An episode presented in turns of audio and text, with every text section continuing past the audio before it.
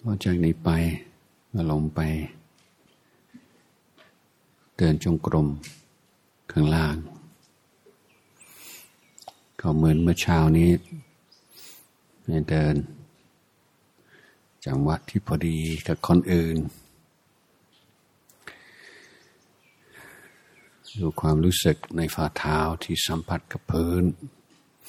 ดูความรู้สึกอย่างเดียวแล้วก็ใช้คำบริกรรม เช่นพุทโธ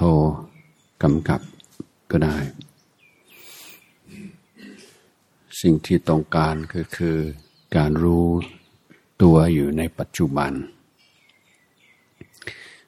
การสัมผัสของเท้ากับพื้น เป็นตัวเตือนให้อยู่ในปัจจุบันอยู่ในปัจจุบัน ให้สติ ต่อเนื่อง ให้เป็นสมาธิ สมาธิคือจิตไม่มีนิวรณ์จิตคล่องแคล่ว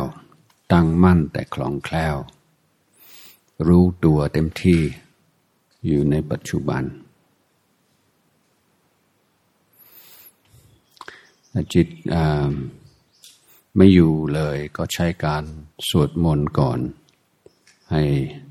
อาการฟุ้งซ่านลดน้อยลง ใช้ต้นไม้หรือสิ่งที่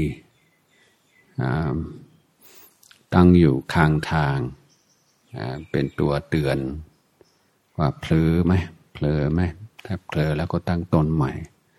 ตั้งต้นใหม่ การเพลอก็เป็นเรื่องธรรมดา แต่เพลอแล้ว อย่าพึ่งเบื่อหน่าย อย่าพึ่งท้อแท้ตั้งต้นใหม่ เริ่มต้นใหม่ดังนั้นสติของเราก็จะคอยดีขึ้นเรื่อยๆ